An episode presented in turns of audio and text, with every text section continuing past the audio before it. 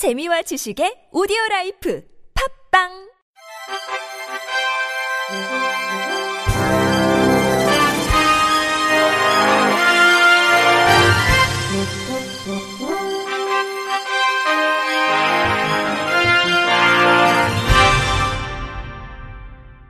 청취자 여러분 안녕하십니까? 1월 22일 월요일 KBRC 뉴스입니다. 보건복지부가 본격적인 장애 등급제 폐지를 앞두고 오는 6월까지 서비스를 판정할 종합판정 도구를 마련해서 11월까지 거주시설 장애인에 대한 탈시설과 더불어 지역사회 정착 방안을 내놓을 방침입니다. 보건복지부, 고용노동부 등 5개 부처는 지난 18일 소득주도 성장과 국민의 삶의 질 향상이란 주제로 2018년 업무 계획을 이낙연 국무총리에게 보고했습니다. 복지부는 6월까지 등급제를 활용하고 있는 총 79개 서비스 제공 기준을 경비해 일상생활 수행 능력, 인지 능력, 주거 환경 등을 고려한 종합 판정 도구를 마련하고 내년 7월부터 활동 지원, 보조기기 등 일상생활 지원 서비스에 한해 우선 적용할 계획입니다. 문재인 대통령의 공약이자 국정과제인 장애인 탈시설화에 대해서는 장애인 복지법을 개정해 법적 근거를 마련하고 오는 10월 장애계, 전문가 등으로 구성된 민관협의체 논의 결과를 바탕으로 11월 거주시설 장애인의 탈시설 및 지역사회 정착 방안을 발표합니다. 이 외에도 정신건강복지센터에 오는 2022년까지 약 15,000명을 배치하고 정신건강 사례 관리 시스템을 구축할 예정입니다. 이와 함께 올해 어린이 재활병원 1개소를 시작으로 2020년까지 4개소로 확대하고 장애아동 주치의 도입, 재활수가 개선 검토 등 장애아동이 가까운 곳에서 재활치료를 받을 수 있도록 지원합니다. 앞으로 4년간 한국시각장애인 연합회 서울지부를 이끌어갈 후보들의 정책을 듣는 장이 마련됐습니다.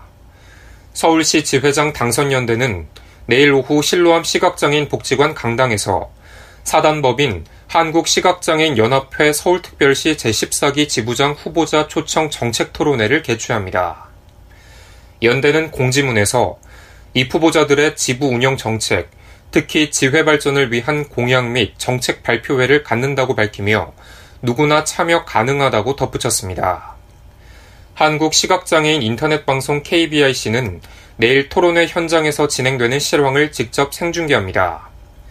한편 한국시각장애인 연합회 서울특별시 지부 제14기 지부장 및 서울특별시 지부 대의원 겸 전국 대의원 선거는 오는 2월 3일 서울 맹학교医療전공교육관에서 오전 6시부터 오후 7시까지 진행됩니다. 한국장애인 개발원이 2018년 장애인 일자리 사업 참여자의 직무 수행 및 역량 강화를 위한 맞춤형 교육자료 책자와 동영상을 제작 배포합니다. 교육자료는 장애인 일자리 사업의 전국 수행기관 및 사업 참여자 배치기관의 담당자에게 사업 내용의 이해를 높이고 사업에 참여하는 장애인 근로자에게는 안정적인 직무 적응과 역량 강화를 지원하기 위해 마련됐습니다. 책자는 교재 및 안내 자료로 구성됐으며 교재의 경우 안전 보건 교육 및 성희롱 예방 교육을 위한 교재와 사업 참여자의 기본 교육 시 활용 가능한 소양 교육 교재로 구성됐습니다. 교재는 일반 교재, 알기 쉬운 책, 알기 쉬운 책 가이드북 등 3종이며 안내 자료는 일반 배포용과 발달 장애인을 위한 알기 쉬운 버전, 시각 장애인을 위한 점자로도 제작됐습니다. 책자와 동영상은 한국장애인 개발원 홈페이지 자료실에서 내려받을 수 있으며 동영상은 유튜브를 통해서도 시청할 수 있습니다. 장애인 문화권, 교육권 등의 중점적인 활동을 이어온 장애인 정보 문화놀이가 설립 10년 만에 해산합니다. 장애놀이는 운영상 어려움 등을 이유로 오는 2월 8일 오후 4시 열리는 정기총회를 끝으로 단체 해산의 뜻을 밝혔습니다. 장애놀이는 지난 2008년 12월 설립 이후 장애인의 방송권, 문화접근권, 정보권 확보를 위한 100일 시위를 비롯해 장애인의 영화 관람권을 위한 140일 시위 등을 진행했습니다. 또한 농아인의 교육권 및 수화 언어 권공대위 연대단체를 조직하고 그 사무국을 맡아 수화를 한국어와 동등한 언어로 인정하는 한국 수화 언어법 제정운동을 시작하고 법안 제정에 큰 역할을 했습니다. 장애놀이 관계자는 2012년 이후 운영진의 단체 지원이 어려워지면서 활동가들의 자부담으로 단체를 운영하는 등 운영상의 어려움이 지속됐다며 안팎으로 여러 문제가 누적돼 부득이하게 해산하게 됐다고 설명했습니다. 장애인들이 장거리 여행을 가기란 보통 힘든 일이 아닙니다. 공항에 가서 비행기를 탈 때 따라가 봤더니 문제가 한둘이 아니었습니다. SBS 한지연 기자가 전합니다. 김포공항에서 제주도로 가는 한 시각장애인 동행자가 촬영한 화면입니다. 제주공항에 도착하면 안내를 받을 수 있는지 묻자 개인적으로 부탁드리면 이렇게 안내를 해주시는 거죠? 항공사 직원. 제가 따로 도우미 서비스는 없으신데 오후 6시 20분 고객 연기 저희가 따로 도우미 서비스가 없으신데 만약이라고 하시면 저희가 도와드리긴 해요. 하지만 제주공항에 도착하니 아무도 나타나지 않습니다. 인터뷰 이문정 한국장애인재활협회 국장. 혼자서 여행이나 뭐 방문은 부- 어디든 방문은 지금 불가능한 상태라는 거거든요. 공항 청사에 반드시 설치하게 돼 있는 점자 블록도 없습니다. 인터뷰 이문정 한국장애인재활협회 국장. 아 정말 심각하다. 저기 아예 선형 블록 자체가 없네요 입구에. 어떻게 들어가지? 직접 공항을 찾아가 봤습니다. 이렇게 출입문에서도 바로 보이는 안내 데스크를 찾는데 어떤 어려움이 있는지 시각장애인과 함께 알아보도록 하겠습니다. 시작하겠습니다. 점자 블록이 없다 보니 출입구부터 찾기가 쉽지 않습니다. 불과 20m 남짓한 거리지만 저 실례합니다. 귀 좀 여쭤볼게요. 허공에 도움을 청했다 쭈뼛쭈뼛하는 시민을 만나기도 여러 차례. 결국 1분 35초나 걸렸습니다. 공항에서 지하철로 통하는 길은 들어오는 쪽만 블록이 설치돼 있고 좋습니다. 위험한 상황도 발생합니다. 이렇게 어 조심 조심 조심. 네? 왜요? 아니 아니 저 저. 인터뷰 김포공항 관계자. 리모델링 진행할 수밖에 없으니까 이게 이렇게 된 부분입니다. 불편 겪었다는 건 뭐 인정을 안 할 수는 없죠. 리모델링을 진행을 할 수밖에 없으니까 이게 이렇게 된 부분입니다.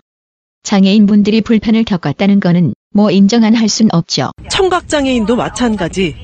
기내에서 난기류에 대한 방송이 흘러나와도 좌석들이 착용 사실을 확인해 주십시오.